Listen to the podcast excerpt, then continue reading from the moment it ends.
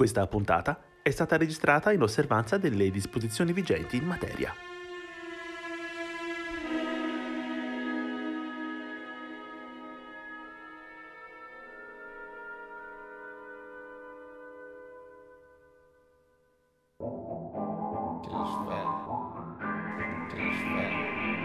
Da ognuno il suo studio va ora in onda.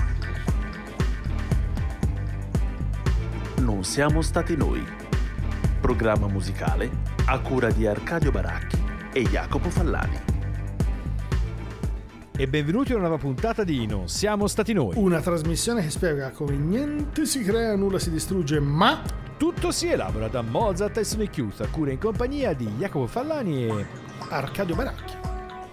E come si può governare un paese che ha 246 varietà differenti di formaggio? Charles de Gaulle. Oh mio Dio, tutto bene? Non è morto?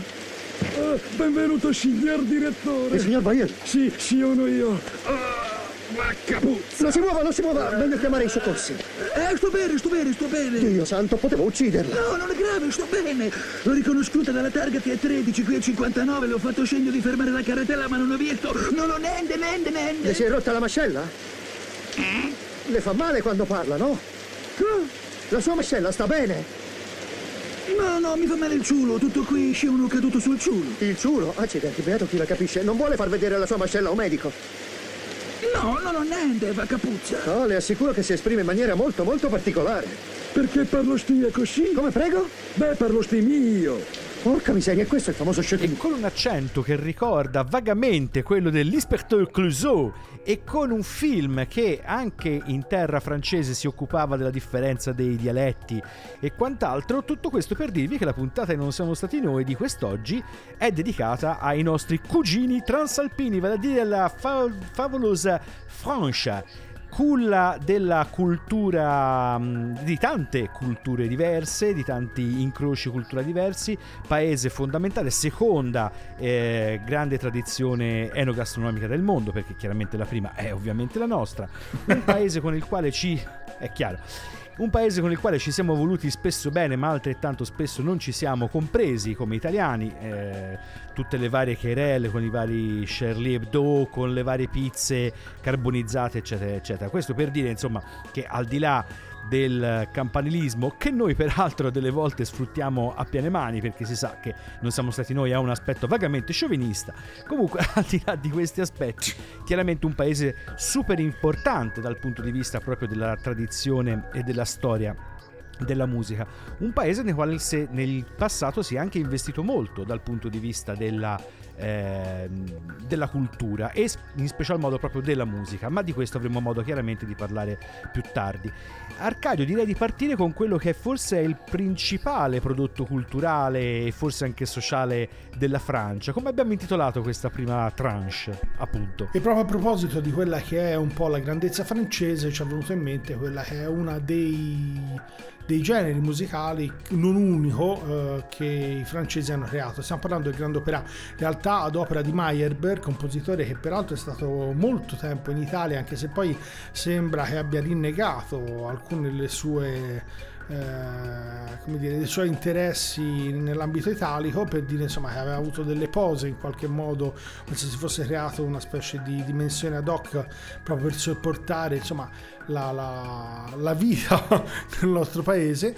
Ma in realtà poi vi facciamo sentire quella che è il Grand Opera uno dei più famosi in assoluto è la Moette de Portici eh, andata in scena nel 1828 il riferimento è un po' più che altro evidente alla ventesima rappresentazione che andò in scena eh, nel 30 e subito dopo fra- eh, mh, praticamente vide lo scarsierarsi della rivoluzione belga.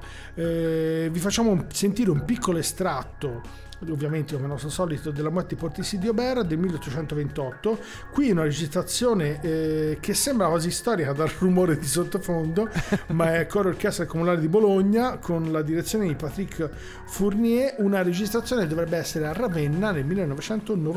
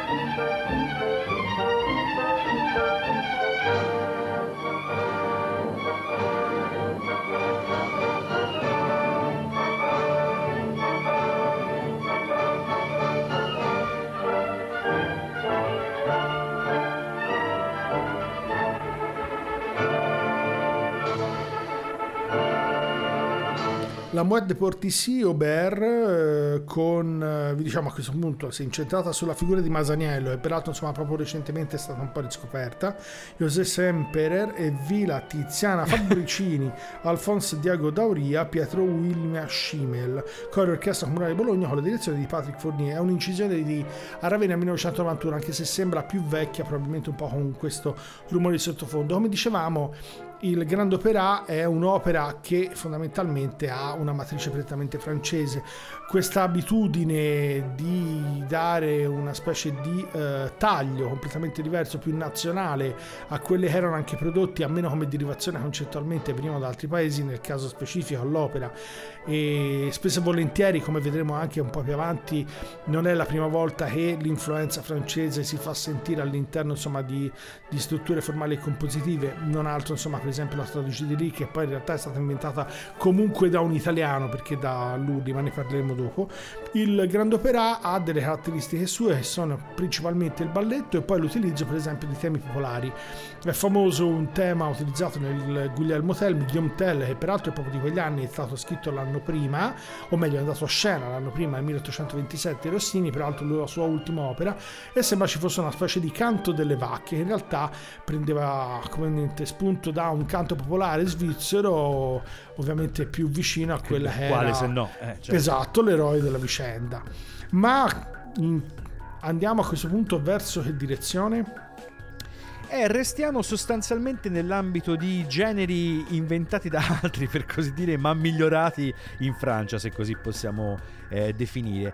Eh, il prossimo personaggio si chiama al, all'anagrafe Claude Honoré M. Barali e già dal fatto che il nome mescoli, diciamo, assonanze francesi e chiaramente africane ci fa pensare che questo signore sia in realtà uno quel, quelli che si chiamano i francesi che chiamano i francesi di seconda generazione. Stiamo parlando di MC Solar, praticamente eh, l'inventore o comunque il maggior esponente di quello che eh, è il rap o l'hip hop francese.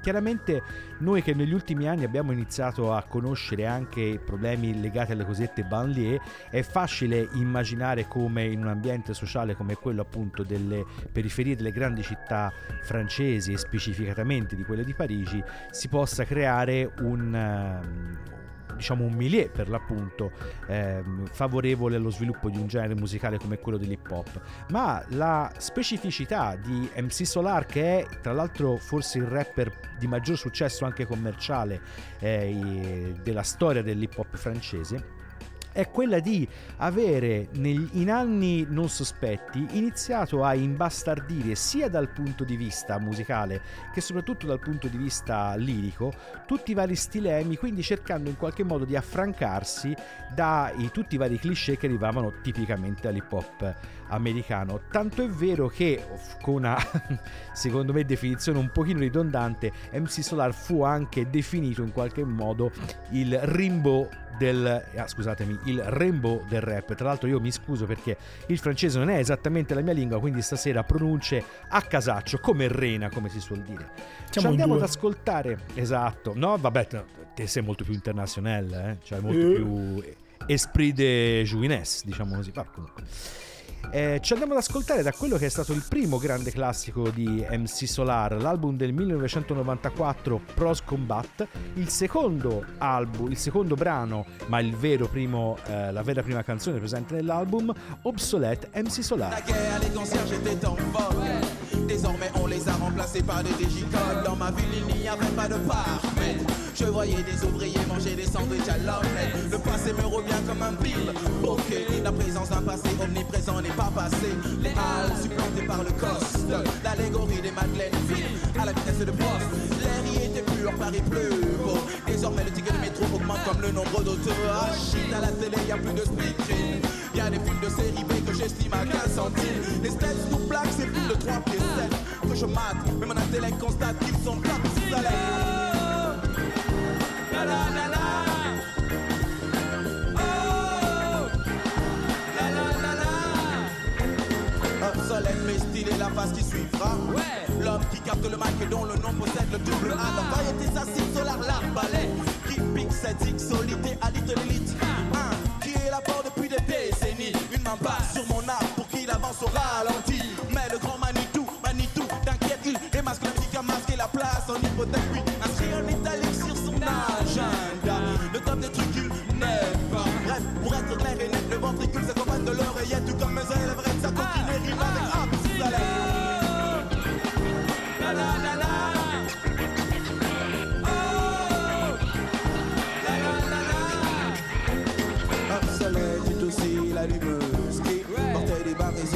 le patchouli. Pour des services rendus, elle me dit je te paye en nature et je reste stoïque quand elle me tend les confitures. Ceci est oublié quand au mois de décembre, elle me téléphone et me dit passe me prendre.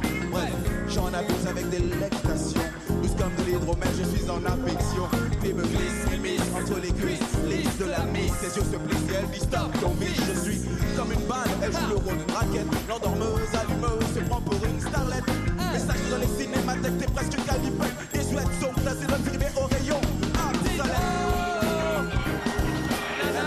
Da questa contaminazione fra ritmi hip hop e qualche vago eco di jazz, ma anche forse un po' di reminiscenze di carattere quasi minimalista, non si può non sentire l'eco, per esempio, di cose molto più recenti che vi abbiamo già fatto ascoltare, per esempio Kendrick Lamar che abbiamo già passato un paio di volte. MC Solar però faceva tutta questa eh, bella operazione nel 1994 e in un paese che, diciamo, dal punto di vista della musica, diciamo così, extracolta non è esattamente centrale perché la Francia ha molto prodotto eh, all'interno dello scenario europeo sicuramente una cultura eh, musicale riconosciuta come estremamente valida e influente e ne parleremo anche di questo più tardi.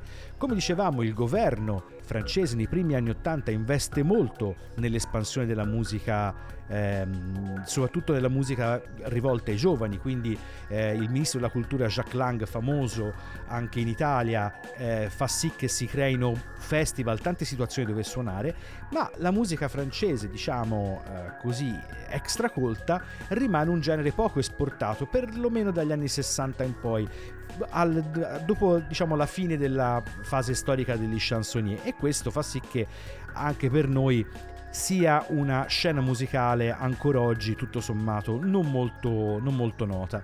Ma andiamo avanti, appunto, c'è in questo tentativo nostro di conoscere un po' meglio la musica francese per quanto possibile, sparandosi invece un grande eh, pezzo a 90 in quella che fondamentalmente è una delle sue caratteristiche principali. E andiamo a parare su quello che è uno dei problemi fondamentali, la lingua. Spesso e volentieri il rapporto musica-lingua è un ambito particolarmente difficile. Non, eh, lo è particolarmente probabilmente in questo senso anche il francese perché ha una serie di accenti, di parole non concluse che sicuramente la, la rendono più difficile non, eh, e non è a caso che sicuramente insomma, l'italiano è stata la lingua principe per quello che riguarda l'opera e il canto, anche se poi naturalmente non è l'unica ma sicuramente è quella che prima ha visto la nascita di questi grandissimi tentativi. Il riferimento principale all'opera francese naturalmente è Debussy col suo Pelléas et Mélisande, anche perché uno degli elementi fondamentali è stato proprio la, l'abilità anche nel gestire la musica in rapporto agli accenti e alle parole. Abbiamo però scelto proprio una composizione che non fosse questa, ma una composizione che vedesse sia le parole sia la musica scritta dallo stesso Debussy pochi anni prima della sua morte. Stiamo parlando del 1915, quando era cominciata e infuriava la guerra con la Germania e l'invasore veniva visto ovviamente nei, nel modo peggiore. Debussy, malato in quel periodo, da lì a poco si sarebbe operato, scrive praticamente quello che è il Noise des enfants qui n'ont plus de maison. Spero di averlo detto in maniera decente. Grande, Comunque si grande. tratta di Natale dei bambini che non hanno più una casa.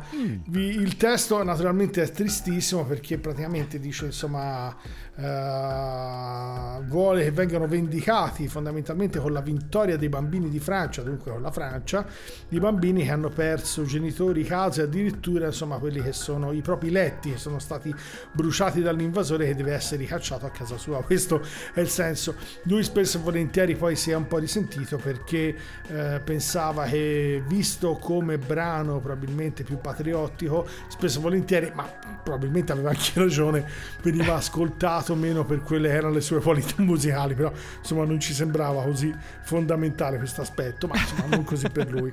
Ve lo facciamo sentire qui con la soprano Veronique Jens e il eh, pianoforte di Roger Vignolet.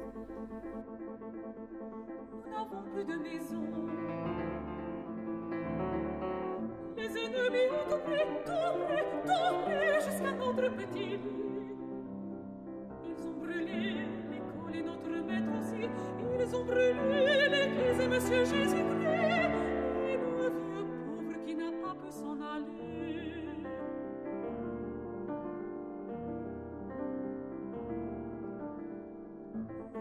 Plus de maison. Les ennemis ont tout pris, tout pris, tout pris jusqu'à notre petit lit. Bien sûr, papa est à la guerre, pauvre maman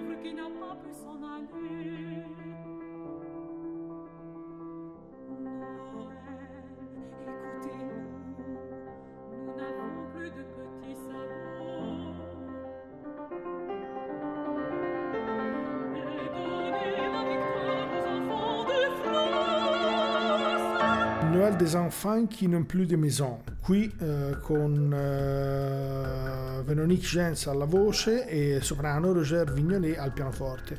Come dicevamo precedentemente, questo brano è stato scritto proprio negli anni intorno al 15 e ha avuto sicuramente tantissime rappresentazioni proprio tra il 15 e il 18, proprio a seguito di quella che è stata l'invasione fondamentalmente eh, da parte dei tedeschi. Per cui il testo è, come dicevamo, piuttosto semplice, parla di lettini bruciati, di insegnanti bruciati, di Gesù Cristo, anche lui bruciato, perché poi questo c'è scritto. Povero vecchio che non poteva andare da nessuna parte, per cui questo è un po' il testo di riferimento.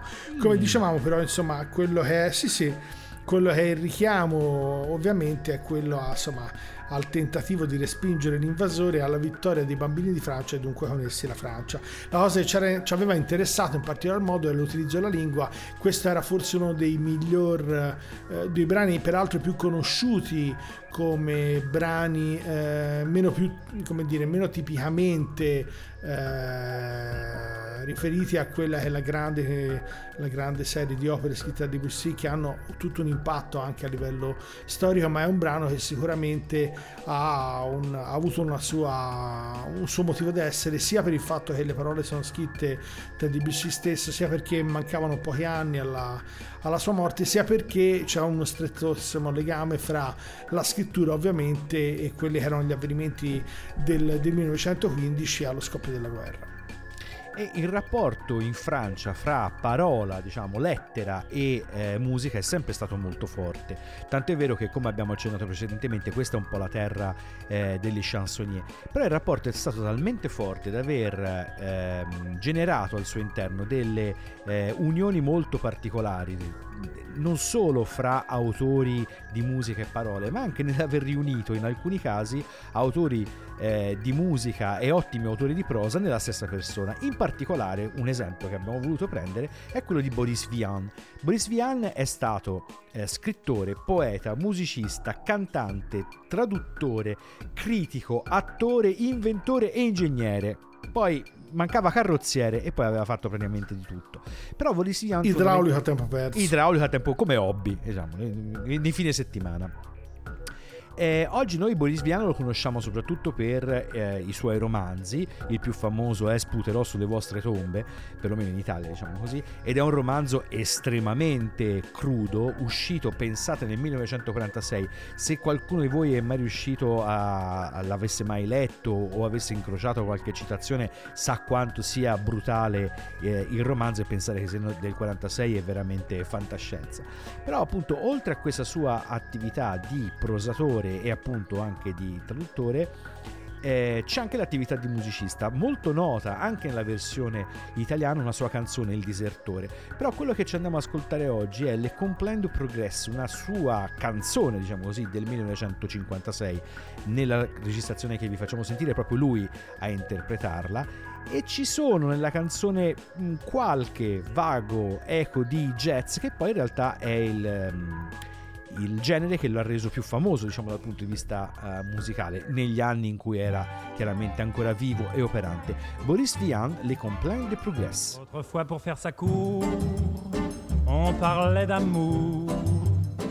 Pour mieux prouver son ardeur, on offrait son cœur. Maintenant c'est plus pareil, ça change, ça change. Pour séduire le cher ange on lui glisse à l'oreille. Ah, Gudule, viens m'embrasser et je te donnerai un frigidaire, un joli scooter, un atomixer et du Dalopio, une cuisinière avec un four en verre, des tas de couverts et des pelles à gâteau, une tourniquette pour faire la vinaigrette, un bel aérateur pour bouffer les odeurs. Des draps qui chauffent, un pistolet à gaufres, un avion pour deux. Et nous serons heureux, autrefois s'il arrivait que l'on se querelle.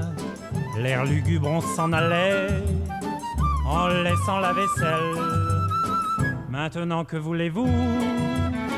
La vie est si chère. On dit rentre chez ta mère et on se garde tout. Ah, Gudule, excuse-toi, ou je reprends tout ça. Mon frigidaire, mon armoire à cuillère, mon évier en fer et mon poêle à mazout, mon cire godasse, mon repas solimace, mon tabouret à glace et mon chasse-filou, la tourniquette, à faire la vinaigrette, le ratatine ordure coupe friture. Et si la belle se montre encore rebelle, on l'affiche dehors pour confier son sort au frigidaire, à l'efface poussière, à la cuisinière, au lit qui est toujours fait, au chauffe savate, au canon à patates, à les ventres tomates, à l'écorche poulet, mais très très vite Con Boris Vian appunto f- apriamo una veloce finestra sull'argomento Francia e jazz perché come abbiamo avuto modo di raccontare altre volte è proprio in Francia che i jazzisti eh, statunitensi vanno a rifugiarsi, fra virgolette, e vanno anche a esibirsi non più nei locali eh, fumosi dell'East Village di New York, ma in veri e propri teatri. È uno di quei paesi che accoglierà appunto i grandi jazzisti statunitensi per dare loro il riconoscimento che effettivamente meritavano. E Vian lavora al fianco di questi jazzisti, fa un po' da, diciamo, da ufficiale di collegamento quando questi famosi nomi del jazz vengono a trovare, vengono da noi appunto in Europa ma eh, molto importante nella biografia di Boris Vian è anche il rapporto che avrà con Juliette Greco, nota eh, cantante che eh, passa alla storia per essere la musa degli esistenzialisti. Non solo Vian sulla sua strada, ma anche Sartre, Camus, eh, Jacques Prévert, quindi diciamo una cantante molto molto nota ancora oggi in Francia che è stata la vera e propria ispiratrice col tono della sua voce con la sua interpretazione eh, di tante opere, di tanti lavori appunto di eh, grandi grandi uomini di intelletto, per così dire.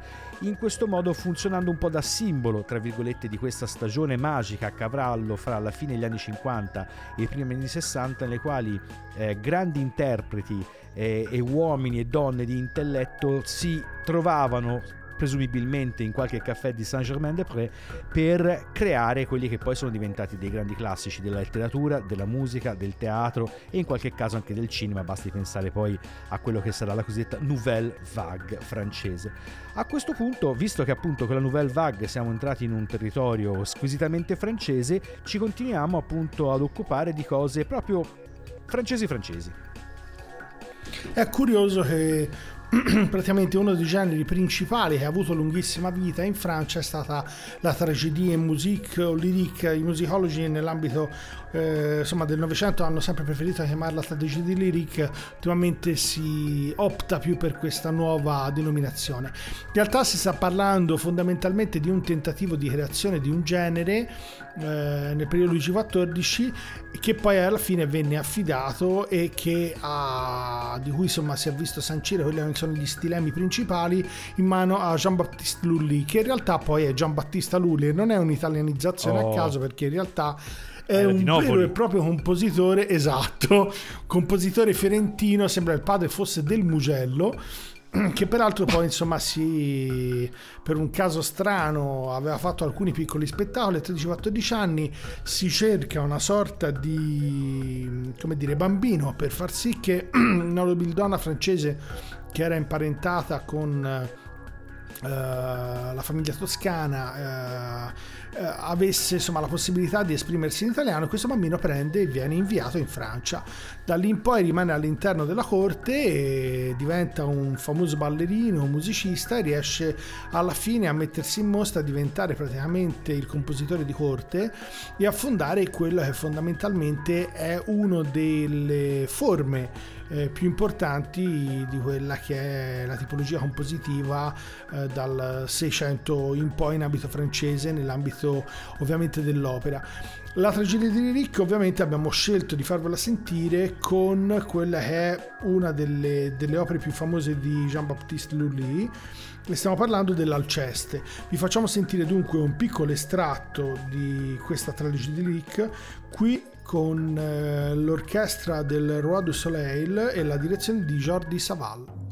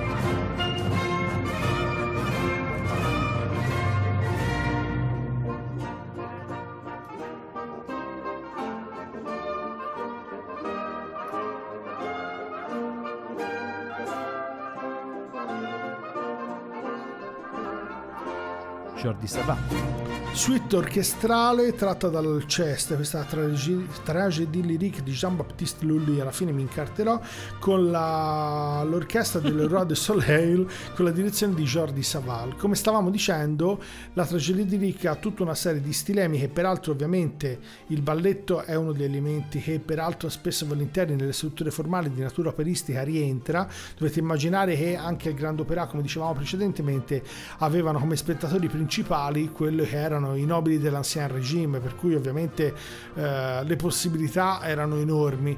Ovviamente il riferimento era quella che era l'accademia, eh, quella che poi insomma diventa il fulcro anche perché fonda insieme l'Accademia di Musica con quella del balletto e diventa insomma il, come dire, la, il centro dell'attività culturale di Parigi e dunque dell'intera Francia per quanto riguarda questa tipologia di composizioni. Le composizioni stesse di Lully sono, diventano praticamente quelli che sono i riferimenti culturali principali e rappresentano gli stilemi fondamentali di questi generi.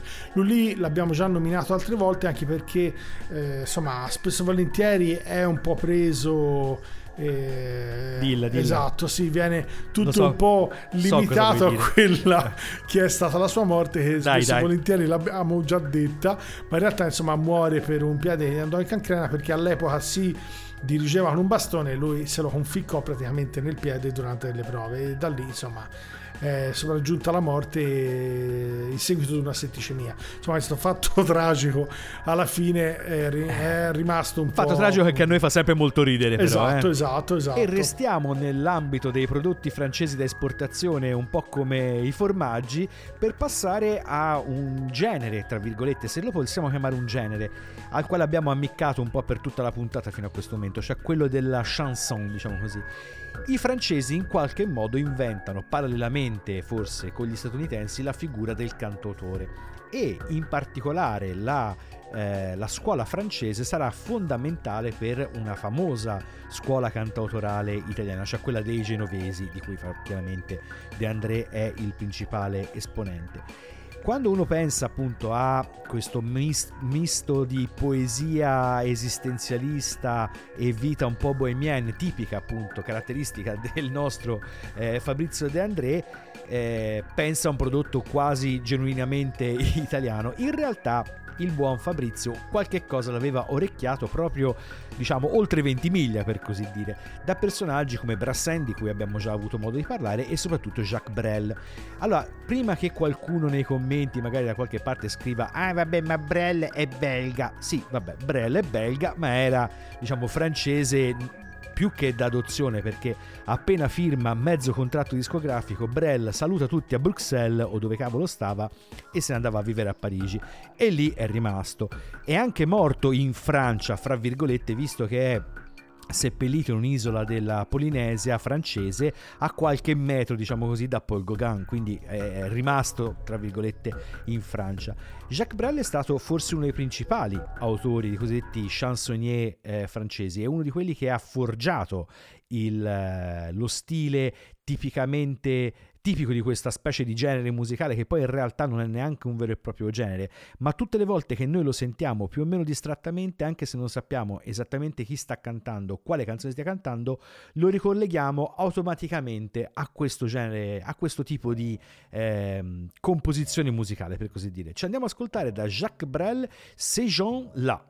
D'abord, d'abord, il y a l'aîné, lui qui est comme un melon lui qui a un gros nez, lui qui sait plus son nom, monsieur, tellement qu'il boit, ou tellement qu'il a bu, qui fait rien de ses dix doigts, mais lui qui n'en peut plus, lui qui est complètement cuit et qui se prend pour le roi, qui se saoule toutes les nuits avec du mauvais vin, mais qu'on retrouve matin dans l'église qui roupille, raide comme une saillie, blanc comme un cierge de Pâques et puis qui balbutie, qui a l'œil qui divague. Faut vous dire, monsieur, que chez ces gens-là, on ne pense pas, monsieur. On ne pense pas. On prie. Et puis, il y a l'autre, des carottes dans les cheveux qui a jamais vu un peigne, qui est méchant comme une teigne, même qui donnerait sa chemise à des pauvres gens heureux, qui a marié la Denise, une fille de la ville, enfin, d'une autre ville, et que c'est pas fini, qui fait ses petites affaires, avec son petit chapeau, avec son petit manteau, avec sa petite auto, qui aimerait bien avoir l'air, mais qui a pas l'air du tout. Faut pas jouer les riches quand on n'a pas le sou. Faut vous dire, monsieur, que chez ces gens-là, on ne vit pas, monsieur. On ne vit pas. on triche. Et puis, il y a les autres. La mère qui ne dit rien, ou bien n'importe quoi. Et du soir au matin, sous sa belle gueule d'apôtre et dans son cadre en bois, il y a la moustache du père qui est mort d'une glissade et qui regarde son troupeau bouffer la soupe froide. Et ça fait des grands. Et ça fait des grands. Et puis il y a la toute vieille qui en finit pas de vibrer et qu'on attend qu'elle crève, vu que c'est elle qui a l'oseille, et qu'on n'écoute même pas ce que ces pauvres mains racontent. Faut vous dire, monsieur, que chez ces gens-là, on ne cause pas, monsieur. On ne cause pas. On compte. Et puis, et puis, et puis, il y a Frida, qui est belle comme un soleil, et qui m'aime pareil que moi j'aime Frida. Même qu'on se dit souvent qu'on aurait une maison avec des tas de fenêtres, avec presque pas de murs, et qu'on vivra dedans, et qu'il fera bon y être, et que si c'est pas sûr, c'est quand même peut-être. Allora, un pezzo particolarmente intenso, Jacques Brel, Ces gens-là. Qui diciamo mancava giusto le, le, le, la classica fisarmonica da Il magico mondo di Amélie, ma si era in Francia comunque sia. Brel è belga, perfetto, ma si era comunque in Francia perché questo suono, questo, ehm, questo sentimento quasi che, si per, che, che permea queste canzoni eh, ci fa ci proietta direttamente appunto nella Francia degli anni 60 sostanzialmente. Mentre nel resto del mondo si scopriva il cosiddetto beat i, come abbiamo accennato precedentemente qui a cavallo fra gli anni 50 e gli anni 60 la musica sposava la poesia nel vero senso della parola. Eh, Jacques Prévert scriveva versi che diventavano canzoni che è un po' come se Montale avesse scritto le liriche per Celentano faccio per dire e e, e, si creava quello che era uno dei capisaldi della cultura eh, francese, riconosciuto chiaramente molto più eh, in, da loro in patria di quanto da noi non si siano riconosciuti appunto i nostri cantautori che poi derivazione o meno, in qualche caso avevano veramente poco da, eh, da, invidiare a questi colossi della canzone francese. Ma a questo punto, mentre la puntata non siamo stati noi, svolge verso il suo termine naturale, anche qui si potrebbe dire, Arcadio, che siamo sempre in un prodotto, eh, nell'ambito di un prodotto tipicamente francese? Diremo proprio di sì. Forse l'ironia è uno dei tratti più interessanti dei francesi anche nei loro film. E parliamo di quello che è forse la figura per antonomasia in ambito musicale, eh, insomma, la massima espressione dell'ironia, quasi delle prese di giro, perché in realtà poi il brano che abbiamo scelto sono le tre marce a forma di pera. Non so se è chiaro o qualcuno per caso è mai venuto a contatto con questi tre pezzi e poi in realtà non sono tre, questo è uno dei primi, dei primi dati, ma sono sette e questa è la prima cosa. Nascono eh, da una specie di eh, contrarietà che Satie aveva nei confronti di Debussy, perché Debussy diceva che i pezzi di Satie non avevano forma, come se non avessero una struttura formale definita. Per questo lui aveva chiamato queste sue composizioni tre pezzi a forma di pera, con questo riferimento. Peraltro però pera nella versione francese sta anche un po' per quello che noi diremmo un po' insomma, eh, diremmo un minchione, uno stupido, per cui in realtà insomma, il rifer- esatto, il riferimento a quella che è la figura di Debussy e a quella che era stata la sua come dire, il, la, il, insomma, il suo commento a quelle alle composizioni di Satie è evidente. Vi facciamo dunque sentire solo ovviamente un piccolo estratto, anche se non sono eh, brani lunghissimi, però eh, i primi brani, se ce la facciamo spero i primi tre, di Eric Satie del 1903, i tre pezzi a forma di pera.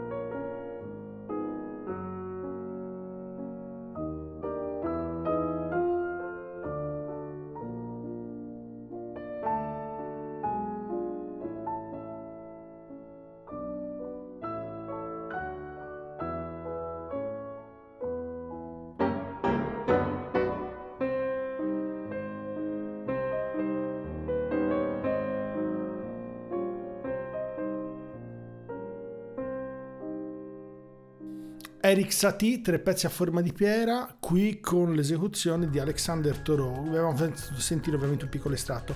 Come dicevamo precedentemente, Satie eh, insomma, si ispira nella composizione di questi brani proprio a quella che è stata fondamentalmente l'opposizione che gli aveva fatto Debussy con questo appunto sulla sua, fra virgolette, incapacità di scrivere brani che avessero una struttura formale definita. E allora lui l'aveva ovviamente preso naturalmente in giro scrivendo questo titolo tre pezzi a forma di pera quando poi in realtà sono sette.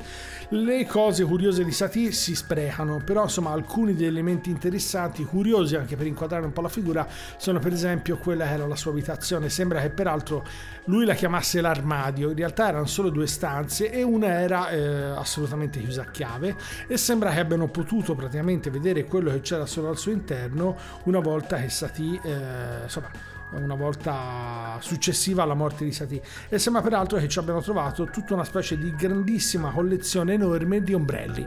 Una collezione enorme di ombrelli è bellissimo perché poi sembra che lui avesse una specie di abbigliamento di vestiti tutti in velluto, ma tutti uguali, tutti dello stesso tipo, una quantità enorme, che praticamente lui era, aveva questa grandissima attenzione all'abbigliamento nella prima stanza, probabilmente dove aveva il letto, dove, nella seconda stanza che era rigorosamente chiusa praticamente sempre, almeno per quella che era dato a sapere con uh, le, le, personalità, i personaggi che insomma gli avevano fatto visita e aveva all'interno della seconda stanza insomma questa grandissima collezione di ombrelli. E pensare che era stato anche l'argomento della mia tesina, diciamo, di maturità. L'ombrelli di Tassi. il gruppo dei Fantastico. sei. No, magari averla saputa ai tempi, forse ci avrei fatto una figura migliore.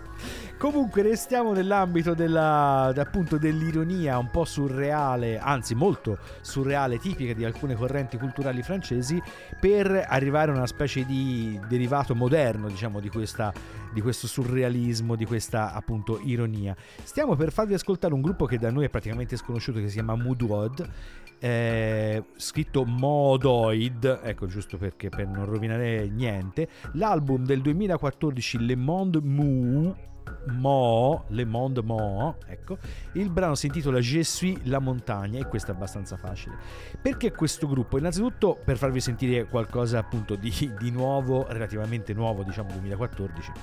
E, e, chiaramente sconosciuto e poi perché i gruppi appunto psichedelici e un po' ironici ancora, un po' ancorati a questa traduzione un po' dada e un po' situazionista in Francia sono purtroppo un po' scomparsi e direi che sono stati un po' la, la colonna portante del rock indipendente francese fra la fine degli anni 80 e i primi anni 90. Molti gruppi di cui forse il più famoso, anche se molto meticcio, quindi difficile definirlo francese tutto sommato, sono stati appunto i famosi ehm, Lene Vert per esempio o eh, il gruppo di Manu Chao ora non mi viene in mente ma la mano negra scusatemi Ecco, questi per parlare insomma di due soggetti eh, molto molto noti al grande pubblico. Questa, questa, tendenza musicale poi nel tempo si è chiaramente andata un po' affievolendo in Francia come da noi e oggi sono rimasti un po' pochi i gruppi, soprattutto si è un po' giustamente anche lasciato tutta una serie di cliché musicali un po', passatemi il termine, terzomondisti per approdare alla buona vecchia psichedelia. Quindi ce li andiamo ad ascoltare questi Moodoid, eh, Je suis la montagna.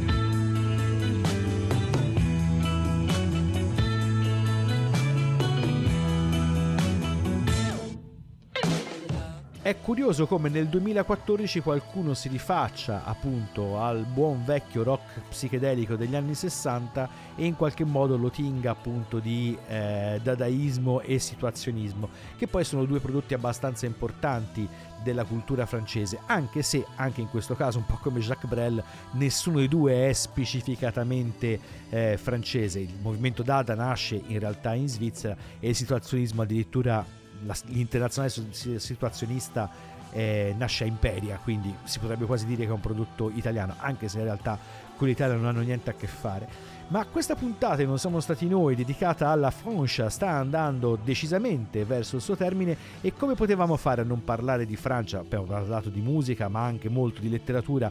Come possiamo fare a non ricordare forse il più francese fra i francesi? Il contributo letto, come al solito, da Arcadio.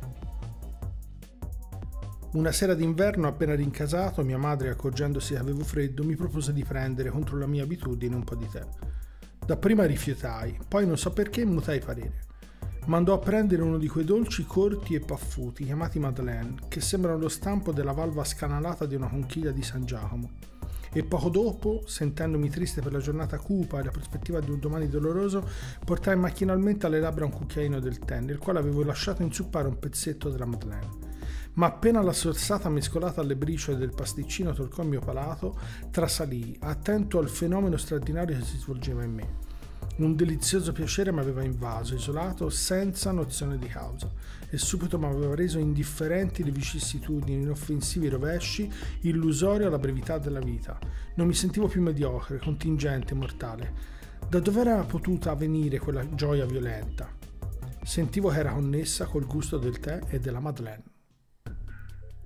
Arcadio, anche se non ce ne sarà sicuramente bisogno, ma cosa hai appena letto? Si parla di quella chiamata dalle recherche di Proust la ricerca del tempo perduto, la parte di Swan, non so se lo pronuncio bene, però insomma il, il brano è come dire celeberrimo addirittura con 8R esatto. 9M perché parla insomma di quello che è ovviamente insomma questa sorta di ricordo nei confronti di questo pasticcino chi ha mangiato una madeleine o quale poi esatto. l'idea di collegare insomma un pasticcino ai ricordi dei profumi di casa ovviamente può capire esattamente a cosa alludeva. Che è per quello che non riusciamo più a ascoltare una sigla di un cartone animato giapponese degli anni 70 senza metterci a piangere, per colpa di Proust. Eh? certo, è lui è che codificato la cosa, esatto. diciamo così.